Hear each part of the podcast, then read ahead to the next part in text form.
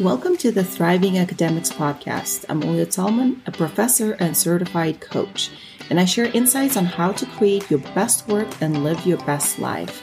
If you want to go from surviving to thriving without sacrificing what's important to you, then listen on to find out how. Hello, my friends. Are you in the constant pursuit of happiness? Do you feel like your happiness lies just behind the next hill? The grant submission, paper submission, paper acceptance, end of the semester, end of grading. Do you feel bad that you don't feel good all the time? Does it seem like other people are always happy? So in this episode, I will discuss the myth of being happy 100% of the time and why life is a mixed bag of emotions and why this is completely okay and how to choose feelings on purpose. So if we think and expect that life should be an experience of only good feelings and sensations, then we're going to be sorely disappointed. And we might think that we're doing something wrong when we feel bad or we feel discomfort or we can also think that something has gone wrong with us when we feel not so good because we're supposed to be happy all the time, right? So we get on this constant pursuit of happiness treadmill and we just don't live in the present as a result. So if only I can get that achievement or if I can only finish that project, I will feel so much better. If only I can finish my teaching or get tenured, I will feel so much better. If I can only do that, if I only get there, I will feel so much better. I think this is the thought that really drives a lot of our actions on a daily basis. But I think after years and years of trying to get where we're supposed to be happy 100%, we actually never get there. So semester ends and what do we have? We have a new set of problems. We get that grant and what do we have? Now we have to manage the grant. We get that paper accepted. Then what? The next project is looming. So we're really never getting there, there. So there is no there, there where we are 100% happy. When we expect only to feel good and comfortable, then we are constantly disappointed. So we're always in the pursuit of the good feeling. And when we feel bad, we think that something has gone terribly wrong and we try desperately to get back to feeling good. So in this constant pursuit, what happens is we really never get there because there's no such thing as 100% happiness and pleasure all the good times usually end and there's always problems to solve. And because we think that something has gone wrong, if we're feeling bad and we are in the problem solving stage and problems seem to never end, we end up feeling really miserable in the process. So the whole life experience is then spent in this dissatisfied chase after happiness where all our actions are really driven by this next hope that beyond this hill, there's going to be land of 100% happiness. And a lot of people get tired in the process and obviously being in always dissatisfied state is not pleasant. So a lot of people turn to temporary pleasures and sensations to get some balance. So this could explain lots of hours spent on Netflix overusing different substances like food, alcohol, drugs, all of which really provide only temporary pleasures, but really make you feel worse afterwards. This vicious cycle can really wreak havoc on one's daily experience, goal attainment, relationships, mental and physical wellness, and obviously our wealth. So to get more into this concept of there is no such thing as 100% happiness state, I think it's helpful to bring in some examples from movies. So in this movie, Forrest Gump, they say that life is a box of chocolates. You never know what you're going to get. Okay. So if we think about this analogy of our experiences to a box of chocolates, like a, the assortment of chocolates, then there are a couple of things that we can pull out from here. So the first two things, I agree with Forrest Gump and his mom. Life is a mixed box of various types of chocolates. That is true. Life is a mixed box of various types of experiences, feelings, and sensations. Second, you don't know for sure what you're going to get. And that is also true. Most of the time, we just don't know when we're going to get the chocolate flavors that we like and the flavors that we don't like. But what I would add to this is that you can choose the flavors of chocolates. You can choose the feelings that you want to feel. So I'll explain this in a little bit. And another point that I will add to this analogy is that you cannot choose only the flavors that you like. So you can choose the flavors of chocolates, but you have to choose from two kinds. One is the flavors that you like and one the flavors that you don't like. So the flavors that you like, you can choose different flavors from the bucket of the flavors that you like. Happiness, joy, and the pleasures that you like. And then also you can choose not to get the feelings that certain feelings that do not feel good. So those are the four things that I want you to keep in mind. So life as an experience is a mixed box of various flavors. So it's going to be different flavors of feelings and experiences. You don't know for sure what you're going to get, but you can on purpose choose the flavors of chocolates or flavors of experience that you want. So you get to choose from the flavors that you like and flavors you, that you don't like. You just can't choose only the flavors that you like. So you cannot have a box of chocolates with assortment of only chocolate flavors that you like. Okay, so what are the feelings that you can choose? So the feelings that feel good, there are, I would say, two, broadly speaking, two types of feelings that feel good. One is false pleasures. So false pleasures are really temporary pleasures that come at the expense of something long-term progress or happiness or or satisfaction.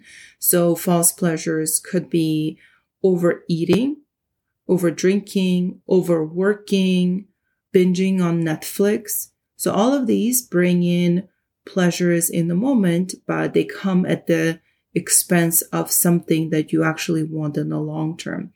Physical wellness, mental wellness, accomplishment of your goals and, and things that you actually want, relationships. And then there are feelings that feel good that are actually real natural good feelings and pleasures. So compared to false pleasures, these real natural good feelings and pleasures are more subtle. So if you really enjoy, let's say, eating a piece of cake, that gives you a sudden rush of flavors and a sudden surge in your blood sugar and it all feels great in the short term and the feeling is pretty intense. On the other hand, the feelings that feel good, that are more of a natural good feeling, can include things like simple joys in simple things. So the joy that you get from getting out in nature, things that really don't come with a huge cost, joys from self development, from reading for pleasure, going for walks, really simple things like spending time with your pets and children and family and partners and with your family, with loved ones. And these are really also can include long-term pleasures from doing things that you actually want. So attaining long-term goals and doing things that you really want to do in the long term. So from the feelings that don't feel good, bad, you still can choose from also there are two types. One will be uh, what I would call this unnecessary suffering. So the unnecessary suffering is the feelings that don't feel good and have undesirable outcomes. So the unnecessary suffering would be something like anxiety, worry, feeling shame, feeling guilt, and feeling regret. So these really feel bad, but really do not result in anything valuable. And in fact, these feelings can be very eroding. So anxiety can lead to lower quality of life, poor mental health, and poor physical wellness. And typically feeling shame, guilt, and regret do not really add value. We think that by feeling badly about something that happened in the past, we're learning, but having shame, guilt, and regret do not really add much to our experience or learning. Learning can be done without these feelings. So anxiety and worry can be classified as a bad type of pain. So this is the pain that does not really result in anything useful. So if you are just sitting in worry, typically you're just feeling anxious, you're not doing anything. Out of worry, there's not much that can happen. So worry, we typically think of as this state that we think is necessary for us to achieve a good outcome, but actually it's not. It actually works the opposite way. People who are in a constant state of worry, they're typically not really taking action. They're not really doing anything to actually fulfill the goals. And in fact, because we are worried so much that we are not doing what we're supposed to do. So if we're worried about something, we might be engaging in procrastination and avoidance and just really our minds are really busy worrying and simulating all states of the world, thinking about the worst case scenario, instead using that time and energy into actually solving the problem. So anxiety and worry, you can think of as a bad type of pain because it, it feels bad, but it doesn't result in anything useful. Now let's talk about the good type of pain. So discomfort that we experience in the pursuit of doing or in the process of doing something new, in the process of working hard, dealing with uncertainty, putting in an effort, and really showing up consistently and on purpose when you don't want to. So, discomfort that comes from discipline, for example.